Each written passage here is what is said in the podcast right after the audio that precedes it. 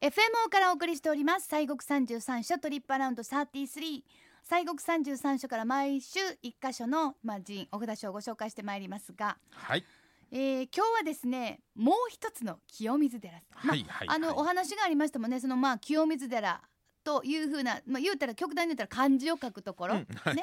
はいえー非常にたくさんあの日本全国あるはいというふうにお伺いしましたが、今日は播州清水寺さんをご紹介したいなというのは、ええ今日なんかの夏のイベントというのを播州清水寺さんはでいされると聞きました。そうですねはいはい、あのおこの西国のお札所は今あのご紹介ありましたように、えー、清京都の清水寺とお播州兵庫県のお清水寺さんと、はいおまあ、2軒同じ名前のがあるっていうようなことでちょっと、えーごまあ、ややこしいっちゃあれなんですけれどもあるんですうが、んうんうんえー今日はご紹介いたしますのがあー兵庫県加東市にあります第25番札所、えー、御嶽山播州清水寺さんでございまして。はいえーこのおー7月の26日金曜日、えー、27日土曜日28日日曜日の3日間ですね、えー令和元年夏の戦闘へというのが開催されるということでございます。戦闘へ、はいはい、こえれどういう、えーこのね、あのーまあ、あー会話ですね、うんえー加藤市の、あのーまあ、ママさんたちがですね中心となりまして、はい、えー昨年8月に初めて、まあ、ん開催されたというようなことで。じゃあ新しいイベントなんですそうなんね。ちょうどあの去年がほら1300年でございましたんそうでございました記。念の五正当年というメインの年でございましたで11月にはあー1300年を記念しまして、えー、もみじのライトアップなんかをされましてですね話題を大変こう読んだわけなんですが、うんえー7時半夕方のあ夜のおー7時からあー、えー9時半まで、えー境内に2,000基の灯籠がですね並べられましておーこのお寺を幻想的に照らし出しましてね、えーこの26日金曜日27日の土曜日はですね、えー女性のおプロサックスプレイヤーのなずきさんがお越しになりまして、えー野外ライブもされるというようなことでございましてね。うん。はいえー両日と素敵も、ですねはうんい、1日2公演だそうでございますで。もお昼と夜とみたいな感じですかね。ですはい。はい、であとあのもう一つね、はい、8月にも実は法要がありましてはい。 8月の26日日曜日に26山地法要と戦闘へっていうのがあー開催されます。二十六夜町、はい紅葉と戦闘へ。はい、このね、えー、26夜町ってね、はいえーいうのにちょっとこの播州の清明さんに、えーお尋ねいたしましたらば、あのーこの、まあ、月町というのがありましてね、うんえーこれはあのーおーまあ、夜にえー法要をされるということなんですけども昔は旧暦のおー7月の26日に、えーされてたなんですけれどもね、はい。はい今はもう8月26日に、まあ、固定されているんですが、まあうん、一応旧ということですけれども、はい。えその夏の終わりを楽しむと要はお月さんをこう眺めながらっていうようなことうんうんうんうで、えーなんか江戸のこれはぶ、まあ、え文化と言いましょうか江戸で昔からやってるようなことやったらしいんですけどもどうもこの日だけはねあの夜更かしをしていい日というような。ああ、ええはいはいはいはいはいはい。えーそんなことで、えーされてた、まあ、ことでございましあーてもうだってそっからもう本当にもう夜が本当短くなっていそうなくんんでですすよよねね。うん鶴瓶落としっちゃつですな本当ですよ。あもうまあ、それでこの26山地法要というのとこの銭湯へというのがこの8月26日にも開催されるというようなことでございましてね。あーじゃあまあいろいろね、はいここからまた、えーいまあ、イベントと言いましょうかまあございます、はい、さあこのじゃあ播州清水寺さん、うんどんなお札所だったかちょっとそごうで紹す介してねくあださのい。ねこちらのお札所も古いんですよ、うんえー、1800年前ぐらいの話になるんですよ。 1800年前、はいすいません、え存生きてないですね、えーまだここれ。のインドからね来られインたドから来た報道仙人ということが創建されたというふうに伝わっておりましてイね。ンドから来た、はい、うんで627年に推古天皇のお直眼によりまして、えーまあ、根本中道というお堂があ建立をされたというふうに、まあ、伝わっておりましてね、うんえーでこの報道仙人が、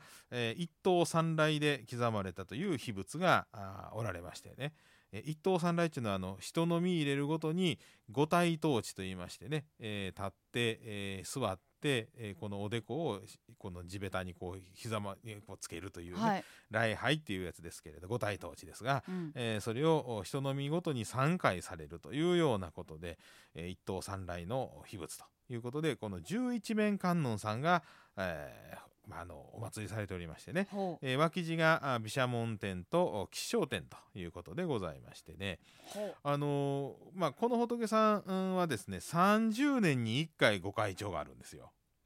う30年に一回か、はいで実はね平成29年2017年にお扉開いたんですね。あーってことはちょっはいと先やな、えー次回は2047年ですかね。ですから。 1040はい。なんかものすごい先みたいけどまあそうね278年先、はい。ねえそもううな残ん念だねまあす仕よ方ないですねこれは仕方ないだから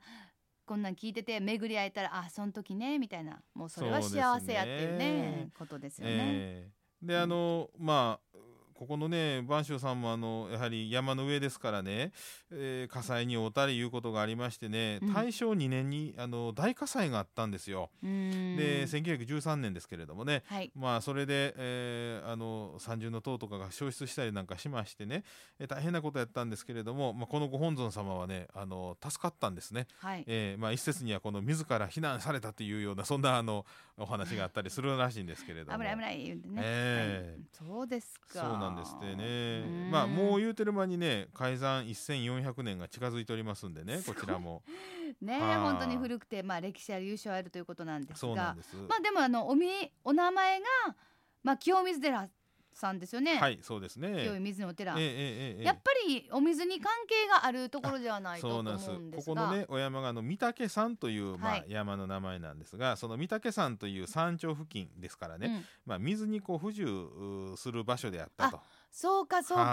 あえっちらこっちら持っていかないかんそうそうそうそうでまあ報道仙人が水神さんに祈祈願をされましたらばたちまちこのお水が湧き出したとうんいうことでこの清水寺という名前がついたというふうにねうーん言われておりましてそれはもうみんなもう大喜びですよねはあはいで今もあの近藤おあごめん、えー根本中道ですね向こうは根本中道の裏手に、えーこの冷泉とされます根性水というこのお水が湧き出している井戸がありましてね、えーここがおかげの井戸ともいうふうに言われとるんですが、えーこのお井戸の水にですね、えー自らの顔をこう移しますとね寿命が3年延びるという言い伝えがあるという ね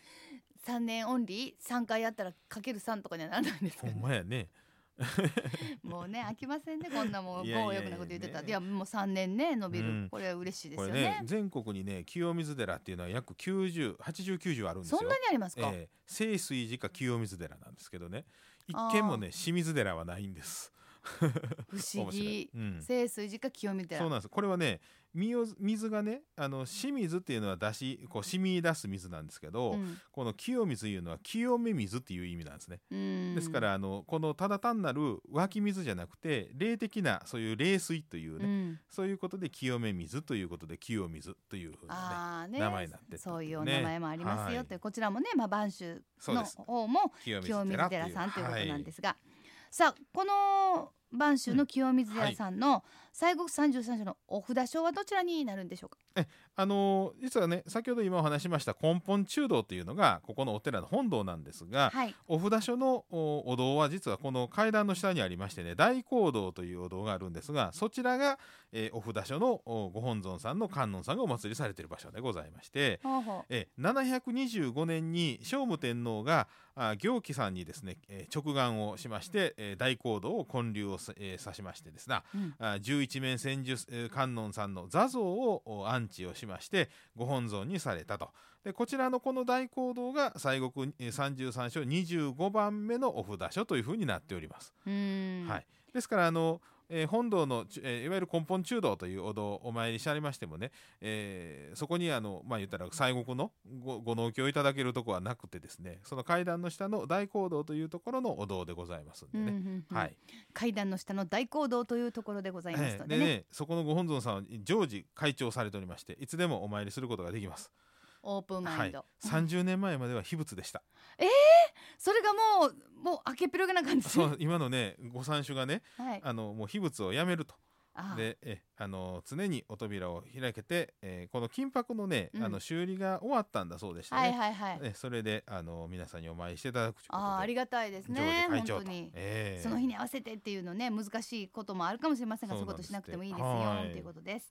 さて他にも見どころはございますでしょうか、はい、やっぱりね、あのー山の上でございましてね大変こう自然豊かでございますけれども、まあ、桜アジサイシャクナゲなんか、まあ、本当にえー季節折々のお花が楽しめますけれども、えー4月のね、えーから12月のこの間でございますが毎月第3日曜日はですねえー朝の6時からあお座禅と朝粥の会があありましてですね、えーまあ、お経があってそして20分ほどこの座禅座りまして、えーそれで大体まあ1時間弱ぐらいでその後おお粥が振る舞われるというようなそんなまあ行事が毎月ありえーなまんす。かこれ楽しそうまあ楽しいって言ったらあれやけど、えー良さげですよねねそうなんですよ、でまあ一応事前申し込みなんですけどね一応事前申し込みいつまでってきたら前日までにいただければっていうようなことでございましたんもでの。すごい事前ですね、えーいやこれおかゆそうかおかゆ出るかそうなんですよちゃんとねお経を読んだ後、まあ20分ぐらいこう座るっていうねえあーえーえもんですよ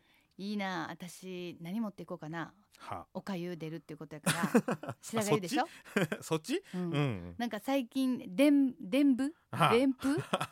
あカツオのそう凝あっーてんねんまあまあそそうんなでんいいすんかですけどもね、えーすいませんすいません、ええあとね、うんあのー晩秋織のね御朱印帳もね実はここあの売ってはりましてねバーションねはい、あのーお寺の門の入ったやつでねこれもねあの晩秋織の朱印帳ってなかなか珍しいんで、うんええちょっと行かれた時にねねうちゃんなというねえね感じでございますさあ兵庫県加東市の晩秋清水寺は拝観時間が朝8時から夕方5時まで入山拝観料は大人500円高校生は300円中学生以下は無料です山の上ですアクセスがうーんまあちょっと頑張っていただきたい電車の場合は JR 愛の駅前から新規バス清水寺行きでおよそ35分バスはなんと1日2本そうなんですなこれは辛いね、えーなんとかちゃんと前もってちゃんと行きましょうお車は舞鶴若狭自動車道三田西インターチェンジまたは中国自動車道兵庫東上インターチェンジからおよそ20分駐車場は駐車場はなんと340台そうなんですもうはあどんとこいといった感じで ねはあどんとこい、はいさあそして令和元年夏の戦闘へは7月26金曜日27土曜日28日曜日ですね262728金土日26夜町26夜町法要と銭湯へ8月26日金曜日のそれぞれ夜7時から9時30分まで8月26日日曜日のそれぞれ夜7時から9時30分まで入場は夜9時まででございます。はい。なんかね、あの一応夕方5時までっていうふうに、まあ、ふ通常配管みたいなんですが、はいこの銭湯への時はあのもう投資でそのまま開けてるかもしれんよっていうようなことを言ってありました、フレキシブル、はいフレキシブル。はいご確認くださいましてはい、さあ今週は西国三十三所第二十五番お札所三宅さん播州清水寺さんご紹介しました